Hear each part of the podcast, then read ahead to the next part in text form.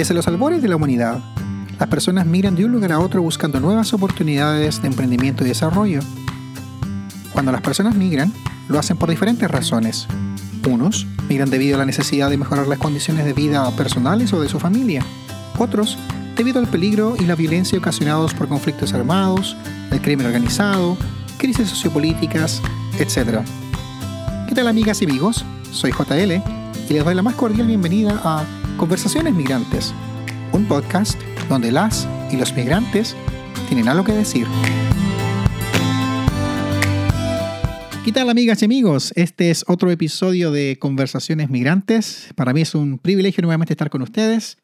Y hoy tengo una invitada de lujo, una amiga de la casa, una amiga personal, una persona extraordinaria que viene de Chile, vive en la ciudad de Vancouver. Eso queda como unos 2.500 kilómetros de donde nosotros vivimos, queda muy, muy lejos.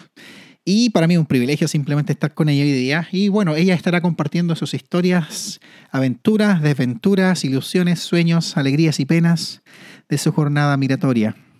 Ella es Pamela Roa Riquelme, de la ciudad de Concepción. Nació hace alrededor de unos 30 años atrás. No vamos a decir la fecha exacta para no herir sensibilidades. Gracias. Es casada, tiene dos pequeños maravillosos. Yo tengo el privilegio de haber compartido algo con ella, así que me encanta. Y bueno, lleva bastante tiempo acá, así que vamos a entrar en terreno pronto. Pamela, gracias por aceptar la invitación. Bienvenida a Conversaciones Migrantes. Gracias a ti, José Luis. Es un agrado, es realmente un honor estar en este momento conversando contigo. Oye, Pame, bueno, yo estoy acostumbrado a decirte así, Pame. Sí, y cuando estamos con gringos decimos Pam. Exactamente.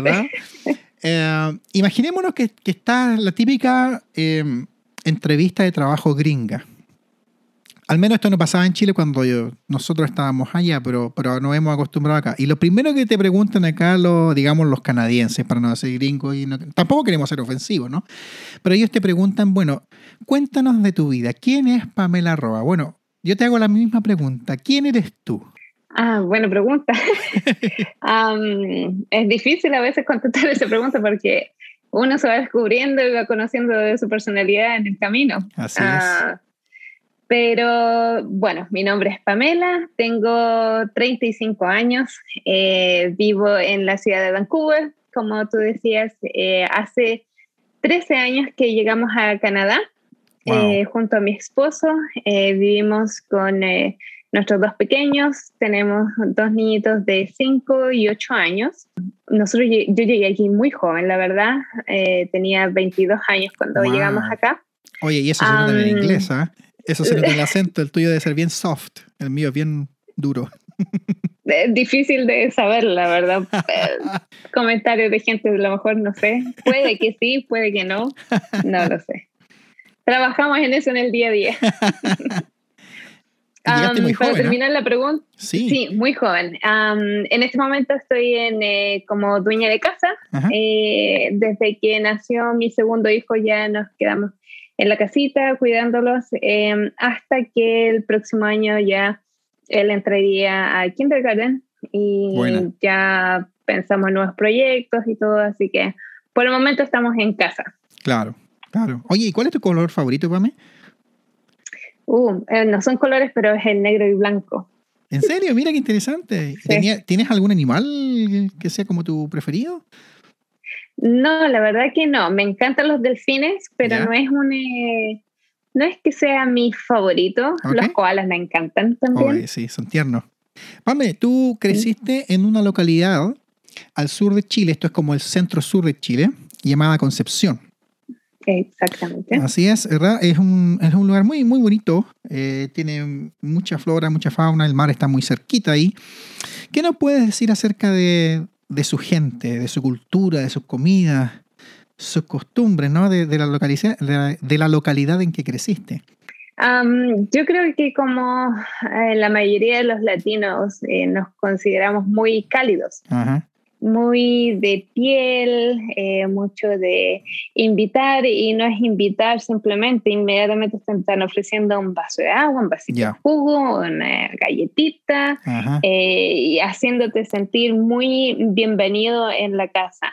El sureño allá en Chile es de la misma idea, de que te invitan o te ven en la casa y inmediatamente ofreciendo algo para que te sientas lo más en confianza con ellos. Claro. Y eso ese es el ambiente en todo Chile, pero creo que entre más al sur uno va, más lo puede sentir a la distancia. Es una ciudad de mucha gente, muy cálida, muy sentimental a la vez. Oh, qué interesante.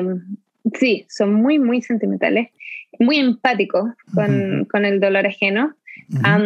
Y eso tú lo ves en todos los vecindarios.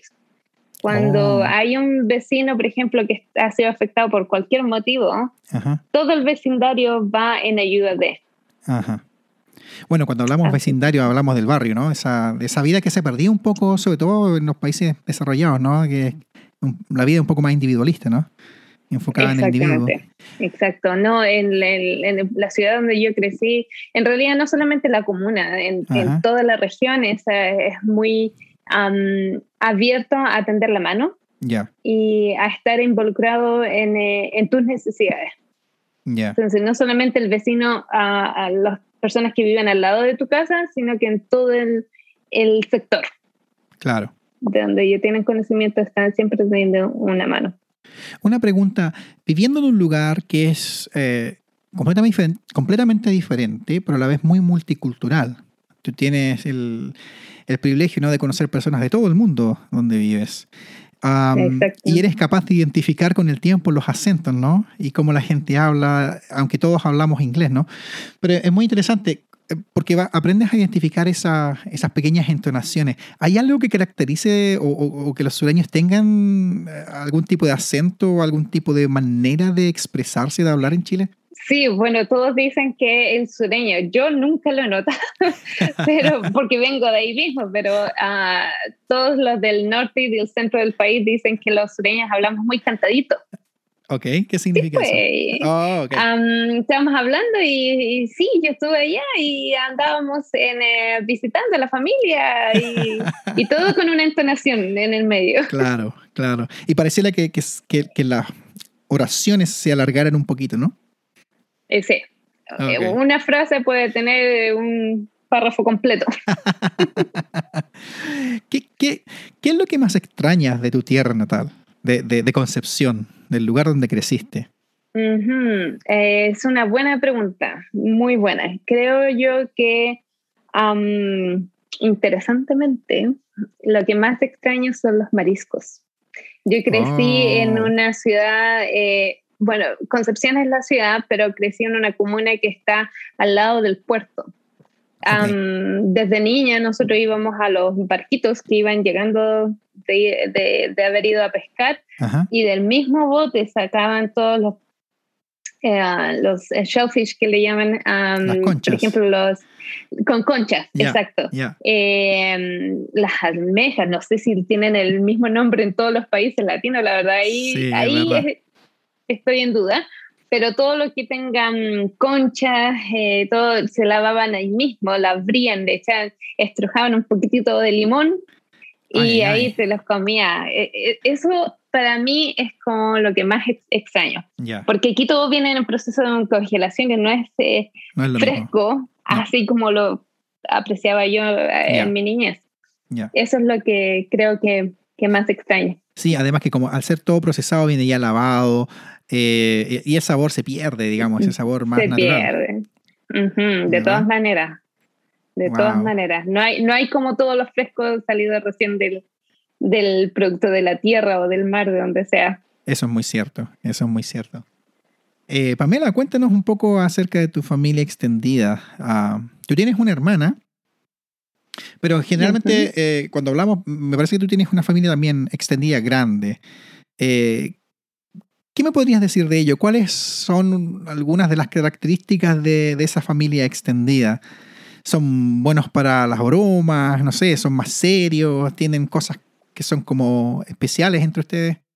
Uh-huh. La familia por parte de mi mamá es bastante pequeña. Uh-huh. Ella tiene dos hermanos que mi tía, la hermana de mi mamá, vive en Quebec City, okay, aquí en Canadá. Uh-huh. Sí. Y un hermano que tiene, en este momento tiene 44 años, pero tiene disabilidad mental. Okay. Él tiene, su cerebro funciona como un niño de 4 años. Okay. Y hasta ahí llegamos. Okay. No sabemos nada más, porque los tres de ellos fueron adoptados. Oh. Mi abuela adoptó a ellos por distintas circunstancias. Sí, claro. Así que no sabemos nada acerca de primos o algún tipo de familia más distanciada por el lado de mi mamá. Por el lado de mi papá, bueno, él tenía 6 hermanos. Okay. Él era un hijo dentro de 7 hijos, y de ahí cada uno tiene más o menos 2 o 3 hijos, en el cual tengo con la mayoría de contacto. Ya, mira qué bueno. Y así no tan solo con mis tíos, los hermanos de mi papá, sino que también con los primos de ellos. Es interesante porque mi papá falleció cuando yo tenía 2 años, okay. Pero me parezco mucho a él. Todos dicen que si yo tuviera barba, él usaba barba, sería una foto idéntica a él. Eso dice, y es muy interesante, ¿no? Porque eso dice exactamente. Si yo viajaba a cualquier otra ciudad del país, cualquier persona me pasó muchas veces, no una vez, muchas veces me separaba en la calle y me preguntaban, oh, tú eras hija de Justi o eres relacionada con Justi Roa. Justi era mi papá. Okay. Y yo, claro, sin conocerle, sin saber de quién era, y empezábamos la conversación inmediata, obviamente, y decían, sí, yo soy primo en segundo grado de tu abuela, okay. Y ahí empiezan las conexiones y toda la cosa. Así que hasta el día de hoy sigo encontrando familia, entre comillas, en Facebook, de repente me encuentran y... Es interesante, es muy, muy interesante conocer también las características de cada familia. Sí, claro.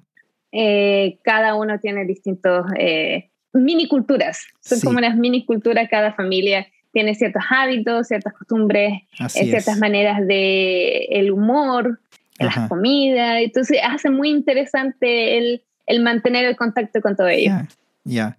¿Tú eras de aquellas personas que, por ejemplo, le gustaba visitar a sus primos, sus tíos, salir a acampar, no sé, ir a alguna fiesta, no sé, socializar un poco? No mucho, la verdad. Okay. No mucho, la verdad. Yo siempre he sido más bien, bueno, ahora no tanto, la verdad. Con los años uno va cambiando, pero en mis años mozos, okay. siendo adolescente, no era mucho de andar en fiestas, ni nada de eso, ni hacer mucha vida social. Tenía mi grupo y como que con eso era suficiente. Okay. Nunca rechacé una conversación, sí. Nunca nunca era vergonzosa ni nada por el estilo, pero evitaba grupos sociales muy grandes. Ok, ¿te gusta más la conversación uno a uno? Más el uno a uno, más en un ambiente calmado, claro. Tranquilo. Si tú me pones en un grupo grande, por ejemplo, ir y conversar, soy más bien tímida. Prefiero quedarme atrás observando que ir e iniciar una conversación. Ok. Pame, bueno, nos acabas de contar, ¿no? que tu padre falleció, imagino cuando tú eras muy joven. ¿Tienes algún recuerdo de él? No, la verdad es que no. Yo tenía solamente 2 años cuando él falleció. Mi hermana tenía 1 año. Era pequeñita. Recuerdo, sí, muy, muy pequeñas. Y a los 2 años que, bueno, mi padre falleció y con mi mamá nos fuimos a vivir con mis abuelos maternos. Okay. Y a los 2 años de que mi papá falleció, mi abuelo falleció, el papá de mi mamá. Wow. En la misma casa. Así que nos quedamos casi 4 mujeres y un hombre, que mi tío era el que tiene problemas mentales. Okay. Así que obviamente crecimos súper independientes. Claro. Aprendiendo a hacer de todo de muy pequeña, muy pequeña. Pero la verdad es que recuerdo físico no tengo absolutamente ninguna memoria de él. Tenemos bastantes fotografías y todo eso, pero era muy pequeña cuando eso sucedió. Lo que sí, al mismo tiempo, mi papá, por familias y por el medio social que ellos tenían, fue muy conocido. Okay. No solamente en nuestra ciudad, sino que también a nivel del país. Okay. La familia de él era bastante grande, pero era muy conocido y todo el mundo lo adoraba. Okay. Era una persona muy cálida, siempre tendiendo la mano, era el buen samaritano de todos. Donde iba, él andaba tendiendo la mano, ayudando, mismo que él no tuviera nada, él siempre iba a ofrecer todo. Y por esa razón creo que tenemos muchos recuerdos e historias acerca de él, porque todo el mundo quiere contarnos. Claro. Todos, apenas nos conocen, empiezan a contar historias acerca de cómo era mi papá.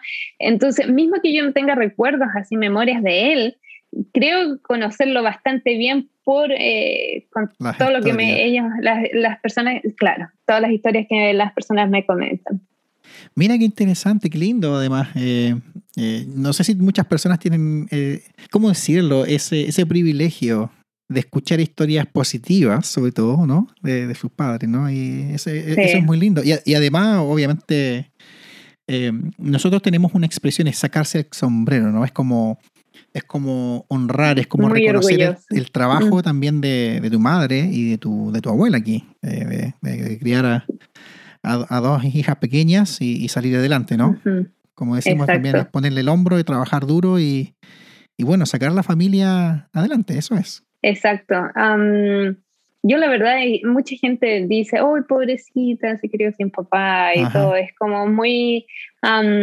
es la tendencia de sentir pena por personas que han perdido algún miembro de su familia tan cercano como un padre o una madre. Claro. Claro, obviamente es algo que uno nunca hubiese elegido, yo no querría eso para mis hijos, pero estoy muy agradecida porque el legado que él dejó es de importancia, es de mucha enseñanza para nosotras con mi hermana. Aprender de cómo él vivió, de las oportunidades que él tuvo de ayudar, etcétera, etcétera. Entonces, que sea recordado en una manera positiva es realmente satisfactorio. Y la verdad, claro, la ausencia se sintió, sobre todo en los años de adolescencia, quizás son los más difíciles cuando uno va creciendo. Pero en general creo que fuimos muy afortunadas, muy afortunadas en todo lo que recibimos, en todo lo que aprendimos de él, mismo que él no estuviera con nosotros. Seguimos aprendiendo hasta el día de hoy. Qué bien, qué bien. Bueno, gracias por compartir, ¿no? Memorias, recuerdos, experiencias que son tan personales y que tú tienes la capacidad de ofrecerlas como un regalo para nuestros escuchas. Así que muchas gracias por compartir.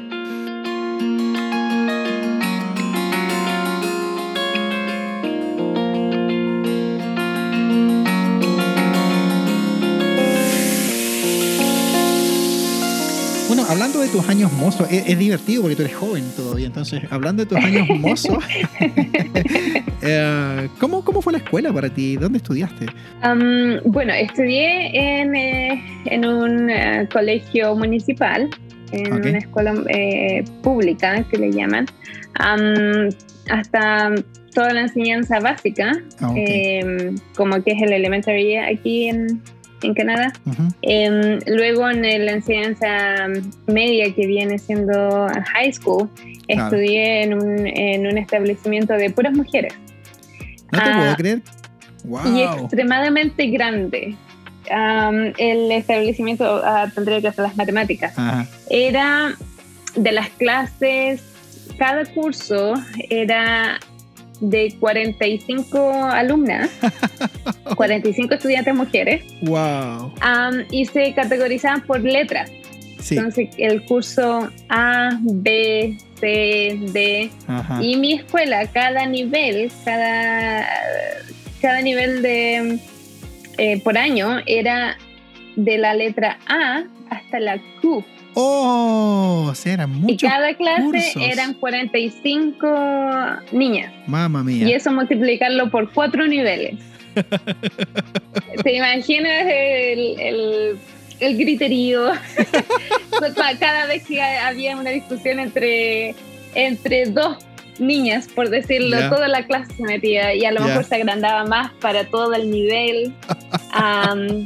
Los breaks que habían también eran muy ruidosos. Ajá. Pero ahí también me sirvió bastante. Aprendí bastante cómo lidiar con mujeres.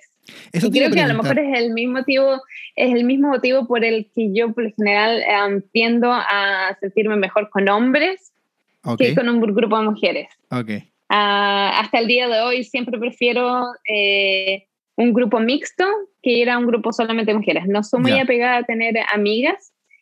Tengo, pero es un grupo muy limitado, bien chico, pero no soy de estar en grupo de mujeres en grandes. Bueno, como todo en la vida tiene sus propias dinámicas, ¿no? Sus propios desafíos también, y también sus alegrías, si es así, ¿no? Por supuesto. Mira qué interesante. Yo me recuerdo cuando era muy joven, yo era muy vergonzoso además, no sé por qué era tan tímido cuando era más joven. La cosa es que en esos años a nosotros nos hacían clases extra de francés en grados 7 y 8. Uh-huh. Era opcional. Entonces, si tú querías, podías ir después del almuerzo y te ibas a tu casa después de la jornada de clases normal. Y a la tarde volvías al curso de francés opcional. Y yo iba al de francés e inglés. Pero el de francés quedaba en un colegio de niñas. Y para mí era horroroso bajarme del bus, del micro, y esa cuadra llegar al colegio de niñas porque transpiraba, me ponía nervioso. ¡Oh, qué terrible, qué terrible!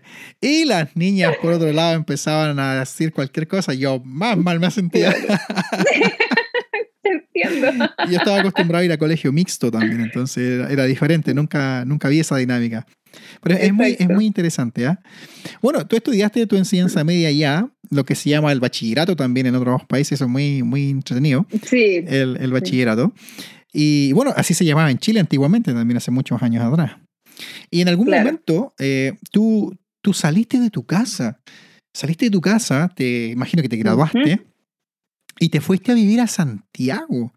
Ahora, Santiago es la capital del país. Se dice que Concepción es la segunda capital de Chile. O sea, es una ciudad más o menos grande, importante. Pero me imagino que llegar a Santiago debe ser un poco chocante en algunas cosas, ¿no? Fue como entrar a una cultura totalmente distinta para mí en ese momento. Ajá. Porque viniendo solamente de Concepción, una ciudad grande, pero en el medio que yo me desarrollaba bastante chico en realidad, un círculo bastante pequeño. Y me fui a Santiago a los 18 años. Jovencita. Después de haber graduado del high school, yo quería estudiar en la universidad para estudiar enfermería.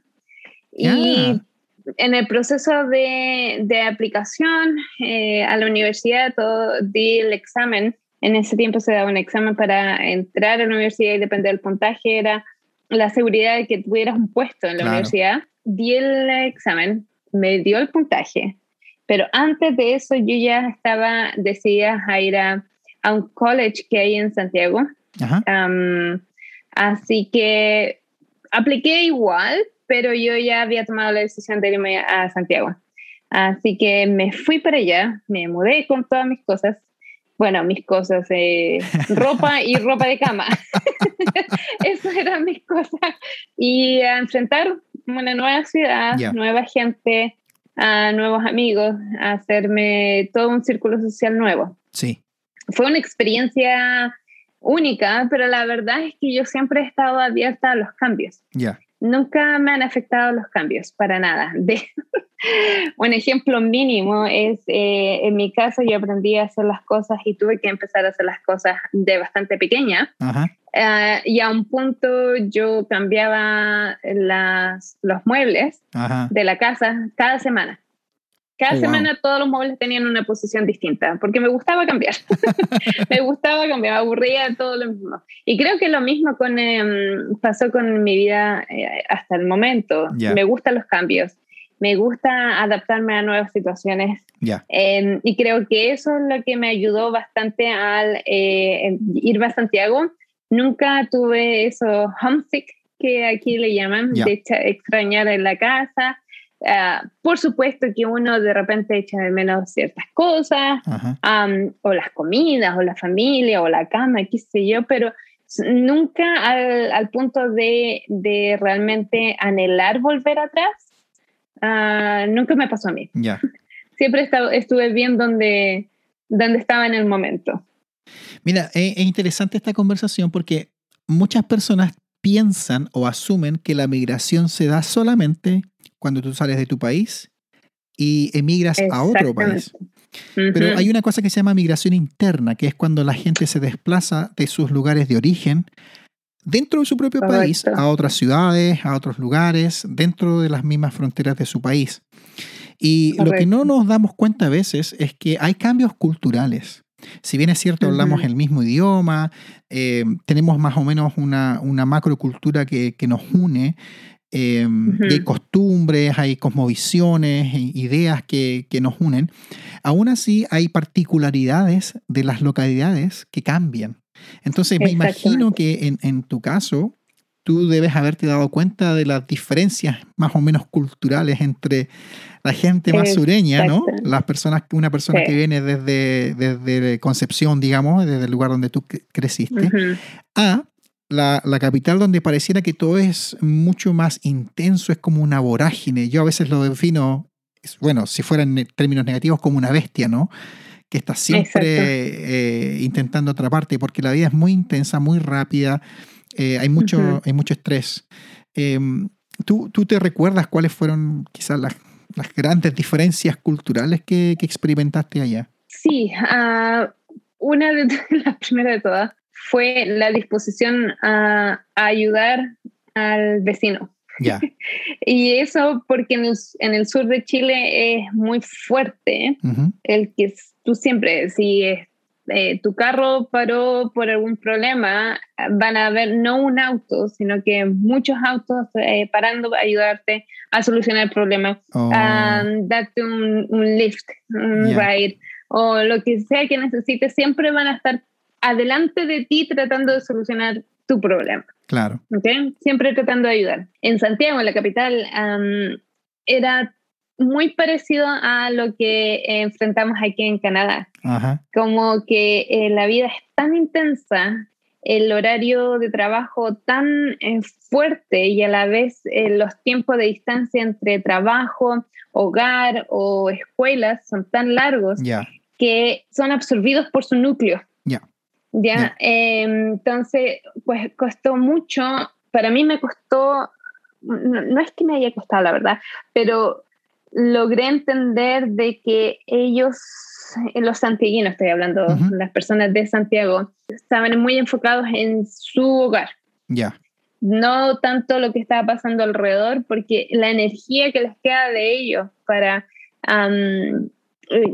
lograr el resto del día les alcanzaba simplemente para el núcleo familiar. Claro, el núcleo familiar porque inmediato. Porque se le tenían que, justamente, porque todos tenían que salir muy temprano en la mañana, llegar muy tarde en la noche, apenas veían a los niños, a los hijos, si es que los veían. Y era una rutina, todos los días de inmediato. Entonces, el tiempo que ellos podían exponerse a su núcleo social o las personas que viven alrededor tuyo es muy pequeño. Tienen la energía, no tienen el tiempo, no tienen las ganas de. Creo que eso fue como lo más notorio para mí, la diferencia entre de donde yo venía a la cultura que yo me estaba enfrentando en ese momento. Oye, y bueno, tú estudiaste ya, te graduaste en algún momento, pero también te casaste, conociste a tu esposo, ¿Nombramos al innombrable o no? Yo creo que lo podemos nombrar. Nombramos a mi amigo Daniel. Daniel, un abrazo. Te mandamos desde Conversaciones Migrantes. Un gran tipo, un gran personaje a la vez. Bueno, te graduaste, conociste a Daniel, te casaste y rápidamente ambos emigraron a Canadá. Esa me parece que así fue tu historia. ¿Por qué llegaste a Canadá? Cuando yo entré a estudiar al college en Santiago, yo estaba en mi primer año, eso fue el 2005, y Daniel estaba en su tercer año en el 2005, después. Al cuarto año él se graduó y más o menos en esa altura ya nuestra relación empezó a estar más seria, que teníamos un futuro juntos, y él desde que yo lo conocí, él tenía el anhelo de venir a estudiar a Vancouver, a UBC, pero en ese sentido, cuando recién nos conocimos, recién empezamos a salir, yo no tenía pololear. La verdad que a pololear decimos en Chile. Es una palabra muy única nuestra, ¿no? Yo creo que nadie la entiende. Eso. Yeah. Sí. Yeah. Cuando empezamos a pololear, de dating, la verdad es que no tenía ninguna intención de venirnos a Canadá o nada. Lo que sí, mi tía, hermana de mi mamá, ella vive en Quebec y ella se vino cuando yo era pequeña, la verdad. Yo tenía más o menos 9, 10 años. Ya. Y siempre nos comentaba de cómo, porque con mi tía siempre mantuvimos una buena comunicación, muy, muy cercana. Es como mi segunda madre para mí. Okay.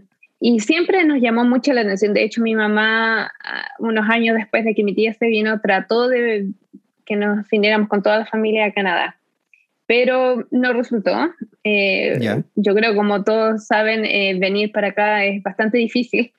Conseguir todos los trámites, visa de trabajo, residencia permanente, es muy complicado.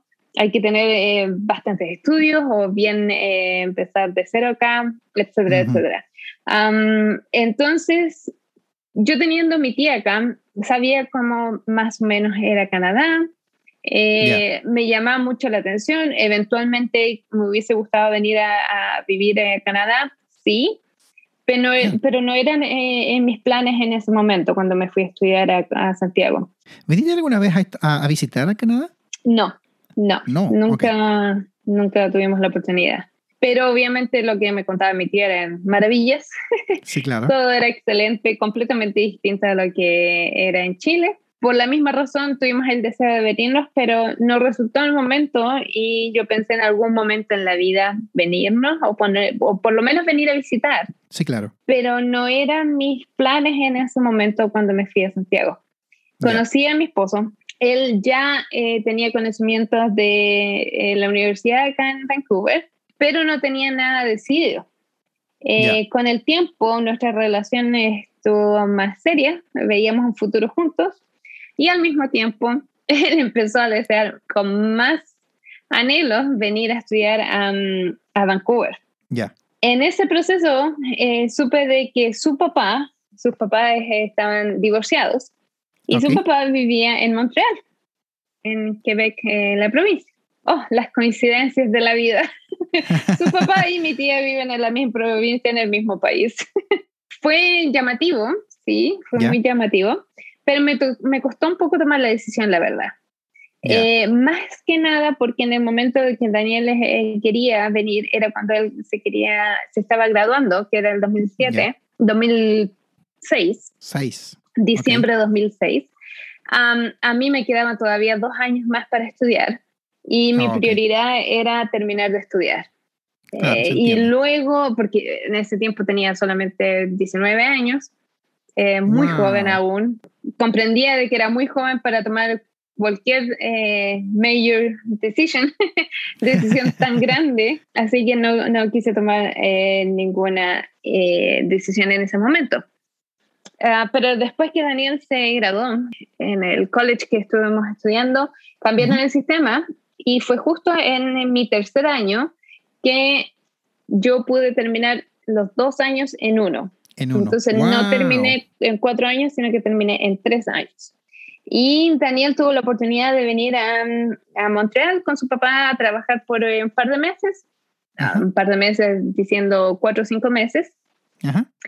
Y para poder venir a conocer a la universidad, viajar a Vancouver también una semana, a ver si es algo que realmente quisiéramos. Y en ese momento nosotros ya tomamos la decisión firme de venir. Yo lo apoyaba 100% en lo que él estudiara, Ajá. en el tiempo que estuviera estudiando. Claro. Así que en orden... Para venirnos decidimos mejor, era tener todos los papeles al día. Yeah. Todo iba a ser mucho más fácil, en documentos y todo, y nosotros ya habíamos tomado la decisión de que en algún momento nos íbamos a casar, íbamos a pasar nuestro futuro juntos. Así que me gradué en diciembre de 2007, en febrero de 2008 nos casamos, y llegamos a Canadá el 14 de julio del 2008. Oh, todo muy rápido. Es que nos casamos con la mentalidad de venirnos. Simplemente nos casamos unos meses antes para poder tener tiempo de hacer los trámites de migración, documentación, pasaporte, etcétera, etcétera. Así que nos casamos, estuvimos arrendando un lugar por esos meses y luego nos venimos a Canadá.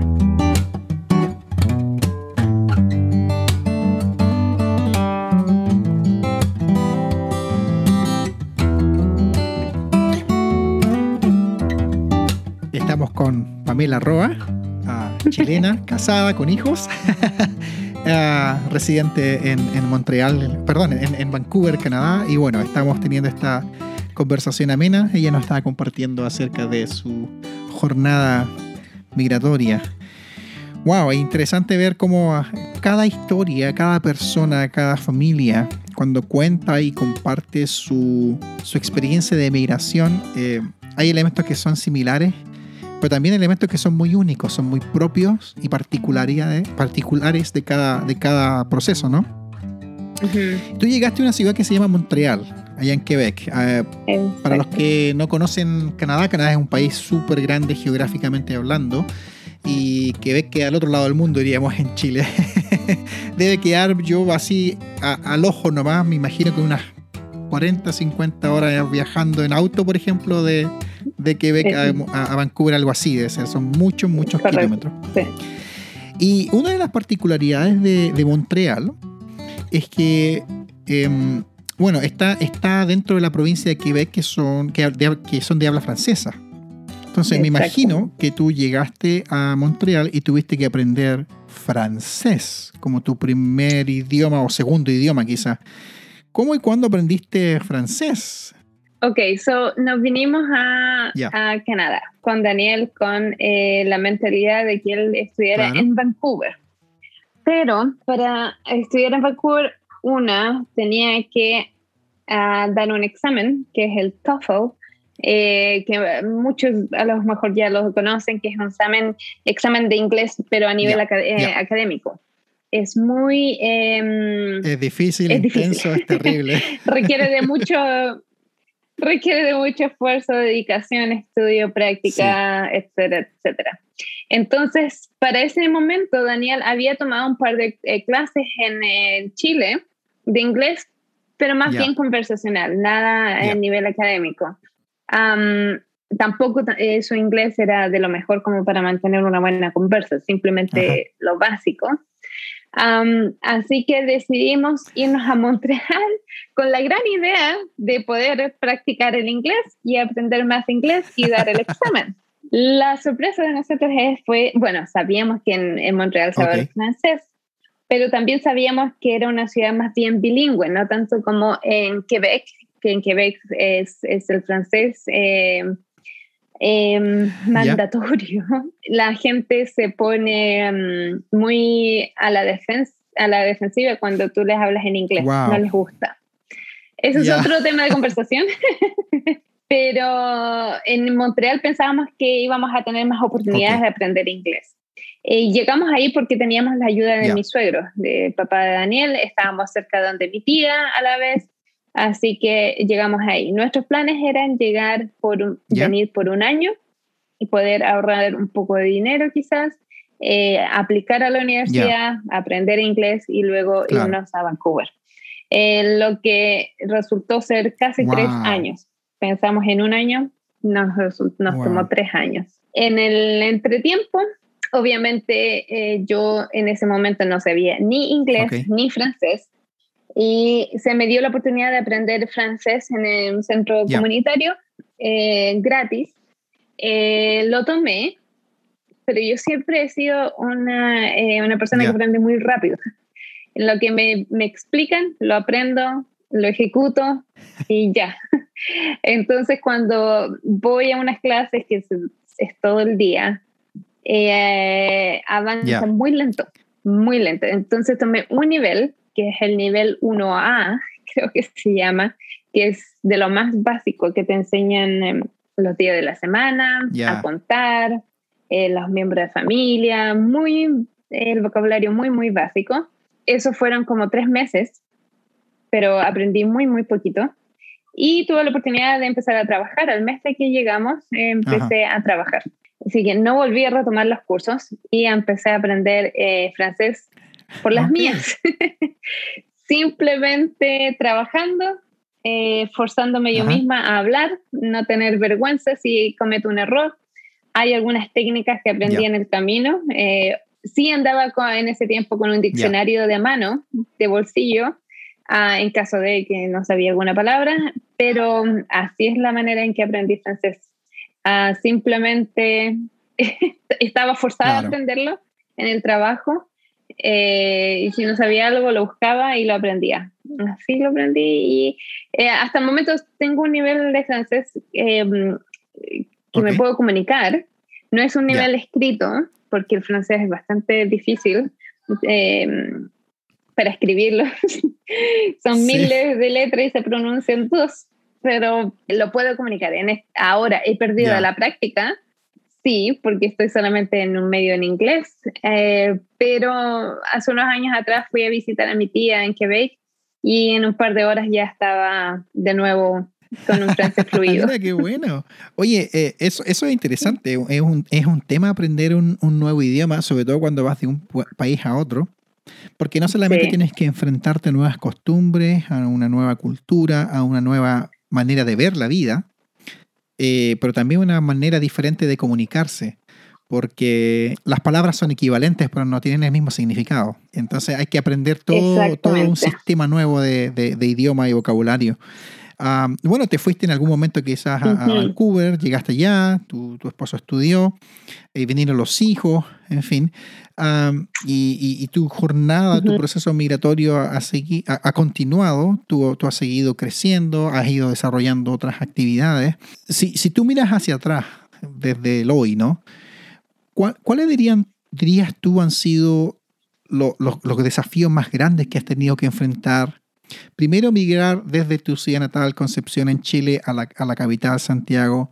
Luego de Santiago de Chile a Montreal, en Quebec, en Canadá. Y luego desde Montreal a Vancouver. O sea, casi de una costa a otra. ¿Cuáles han sido los más grandes desafíos para ti?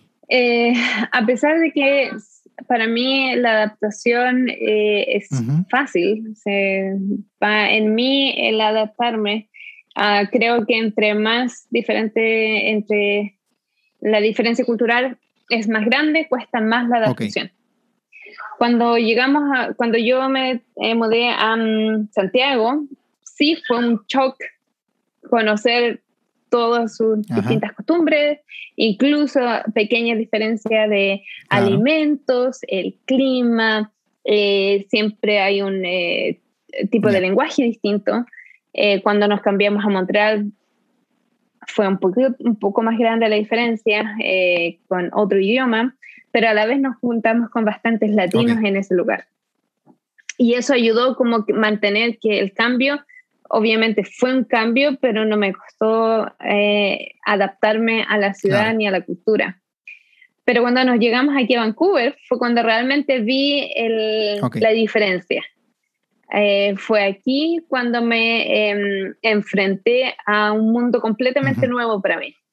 Un idioma totalmente distinto, no lo sabía tampoco. Cuando estuve en Montreal tomé un curso, pero lo mismo que me pasó en francés, fue un curso muy básico.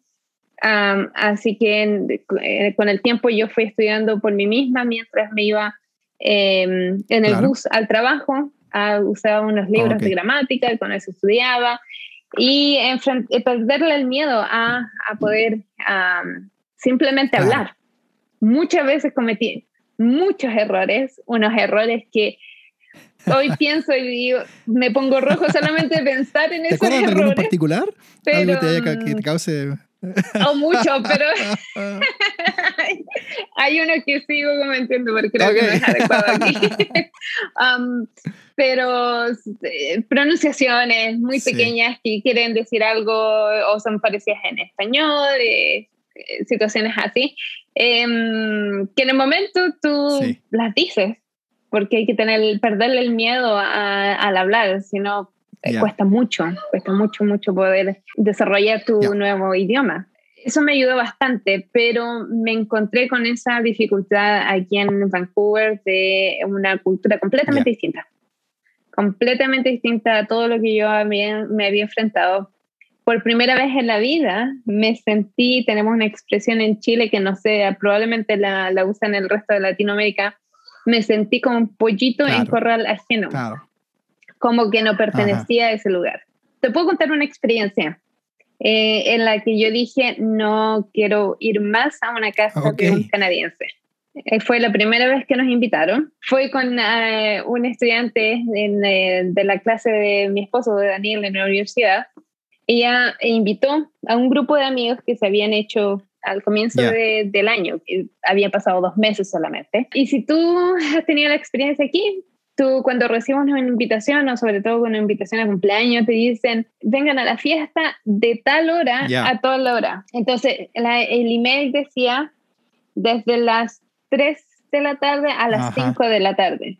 Y nosotros como buen latino, dijimos, no vamos a llegar al comienzo, vamos a llegar al final. Llegamos, exactamente, esa era nuestra excusa. Llegamos a las 4:45 de la tarde. Por nuestro pensamiento era llegar entre las 3 y las 5, sabiendo que la fiesta o la reunión iba a continuar hasta tarde. Llegamos con 4:45, con la sorpresa de que todos ya se habían ido. ¡Oh, qué terrible! Pero no fue ese malentendimiento del email, que no sabíamos la cultura, nunca habíamos escuchado acerca de eso. Fue el recibimiento que tuvimos de la persona que había invitado, retirando todo de la mesa, diciendo que no, que la reunión era hasta las 5 y hasta las 5 nos podíamos quedar. Obviamente nosotros nos sentimos como trágame tierra, estuvimos ahí menos de 5 minutos y nos fuimos. Con esa recepción obviamente no quise... nunca más volver a ninguna casa de canadiense porque dije, si me van a recibir así, mejor no voy. ¡Ay, qué difícil! Pero esa fue una de tantas experiencias que tuvimos aquí que me costó mucho la adaptación.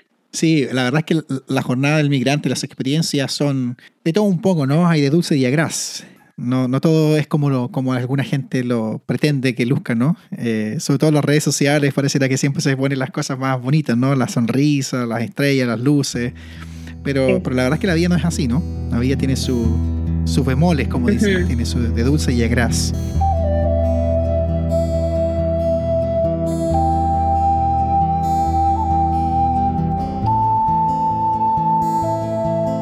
Una de las cosas quizás que yo he ido aprendiendo y quizás como migrante también, ¿no? Tú, hay cosas que te, ¿cómo decirlo? Te cuesta más asumir o lidiar en la nueva cultura, pero también hay cosas que uno recibe de esa cultura que son como para el beneficio tanto personal como comunitario. ¿Qué me podrías decir? ¿Qué es lo que te gusta de la gente y del lugar donde estás viviendo ahora? Bueno, lo primero, ya llevo años viviendo aquí, ya estoy completamente inmersa en la cultura, pero creo que una de las primeras cosas que yo aprecié muchísimo fue, y esto parece irónico, viniendo de una latina, el hecho de que te respeten tu espacio, tu privacidad. A diferencia, por ejemplo, en Chile, con la cultura, sí, claro, todo el mundo pendiente de tus necesidades, pero a veces se pasa la línea en que te invade tu privacidad y es como quieren controlar o manejar ciertas situaciones. Aquí, por ejemplo, tú no llegas a la casa sin una invitación o simplemente dices, oh, estás ahí en la casa, necesito pasar a dejar algo. En Chile, en cualquier minuto, alguien te aparece en la puerta y mismo que tú estés en pijama, estás en la ducha, da lo mismo y se sientan y te quedan contigo hasta las 11, cosa que en ciertos momentos uno extraña igual. La confianza en que uno recibe de las otras personas creo que también se extraña. Pero para mí, en este minuto, aprecio mucho el que respeten tu libertad y tu independencia y tu privacidad. Creo que para mí es algo muy, muy uno valorable. Se acostumbra además a eso, ¿eh? Sí, sí. El canadiense tiene algo que en general es muy respetuoso. Entonces tratan de mantener como esa, un poquito esa distancia que al principio para nosotros un poco chocante porque se siente una cultura un poco fría, ¿no? Sin embargo, cuando uno conoce más la cultura y conoce las personas, te das cuenta que también tú te adaptas a ellos y te das cuenta lo beneficioso que es, en este caso, el respeto a la privacidad, el respeto a la propiedad privada, el respeto a la naturaleza, por ejemplo, cosa que a mí me llama todavía la atención, el respeto a los animales. Eso para mí realmente habla muy, muy bien, digamos, de la gente de acá, ¿no? En esta interacción intercultural, digamos, ¿no? Uno va recogiendo cosas de la nueva cultura, pero siempre en tu corazón y en tus memorias hay un apego y un recuerdo, ¿no? Del país de origen, de donde vienes. Y bueno, tú tienes 2 hijos ahora, ellos han nacido acá. ¿Cómo le haces ahora para mantener la conexión con Chile y para traspasar esa conexión hacia una cultura que tus hijos no conocen? Sí, creo que lo que más ha ayudado a mantener eso vivo ha sido el contacto con mi familia. Nosotros hablamos por una videollamada todos los días. Muchas veces, si es que estamos en la casa, porque realmente salimos hartos, pero si estamos en la casa, mis sobrinos están en la casa, los dejamos conectados cada uno con un tablet y juegan entre ellos. Muestran sus juguetes y pueden estar horas conectados. Están con mi familia, con amigos también, con familia de Daniel. Creo que... Y se sienten cercanos. Oh, ¡qué lindo! Se sienten muy cercanos a ellos. Ellos los sienten como primos. Todos los días preguntan, ¿cuándo vamos a ir a Chile? Ellos tienen recuerdo de las últimas veces que hemos viajado. Yo quiero que ellos vengan para acá a conocer mis juguetes. Está esa conexión con la familia y con los amigos. Pero lo otro también, nosotros, por ejemplo, con el idioma, empujamos mucho el que se mantenga el español. Porque creo que el idioma hace una barrera cuando uno está en distintas culturas. Si tú no sabes el idioma, cuesta mucho conectarse con ellos, con las personas. No tan solo en la parte comunicacional, sino que también el hecho de que tú realmente te inmersas en la cultura.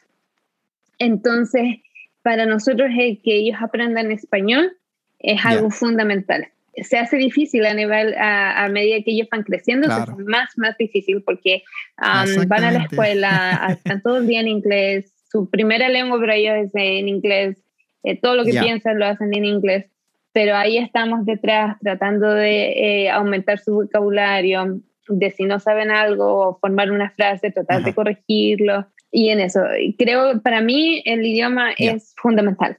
Estamos con eso trabajando y vamos a seguir trabajando hasta el resto de nuestros días, creo yo.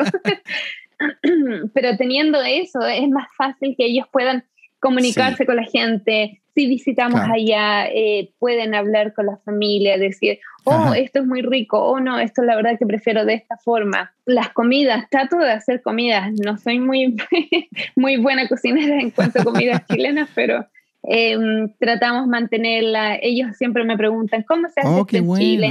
Las celebraciones, por ejemplo, de Navidad, de Easter, también se les llama Semana Santa, como le llaman acá. Pero todas la Semana Santa, el conejito pascual, qué sé yo, el Toothberry, el ratón, todas esas tradiciones que uno las tiene desde niños, también ellos solo las preguntan y tratamos de balancear eso. tanto como acá, tanto como allá, y hacerlo en las dos medidas. Gracias uh-huh. Pamela, por compartir cosas que son a veces tan privadas también, ¿eh? Tan de familia, y tú las colocas de nuevo aquí en el tapete para compartirlas con las personas que están escuchando. Pame, bueno, si alguien viniera a ti, no sé, alguien se comunicara a ti de Chile, te dijera, Pamela, ¿sabes que me encantaría tener la oportunidad de emigrar a Canadá? O me encantaría poder emigrar a otro país quizás. Y te dijera, Pamela, ¿qué consejos me darías? ¿Tú qué le responderías a esas personas? Bueno, esta pregunta se me ha hecho ya bastantes veces. No es la primera vez que he tenido que dar algún tipo de consejo en la vida real. Uh-huh. A todos yo les digo exactamente lo mismo. Cuando tú cambias de cultura, ya sea dentro del mismo país o fuera de tu país, creo que lo más importante es que tú estés dispuesto a sumergirte en la cultura.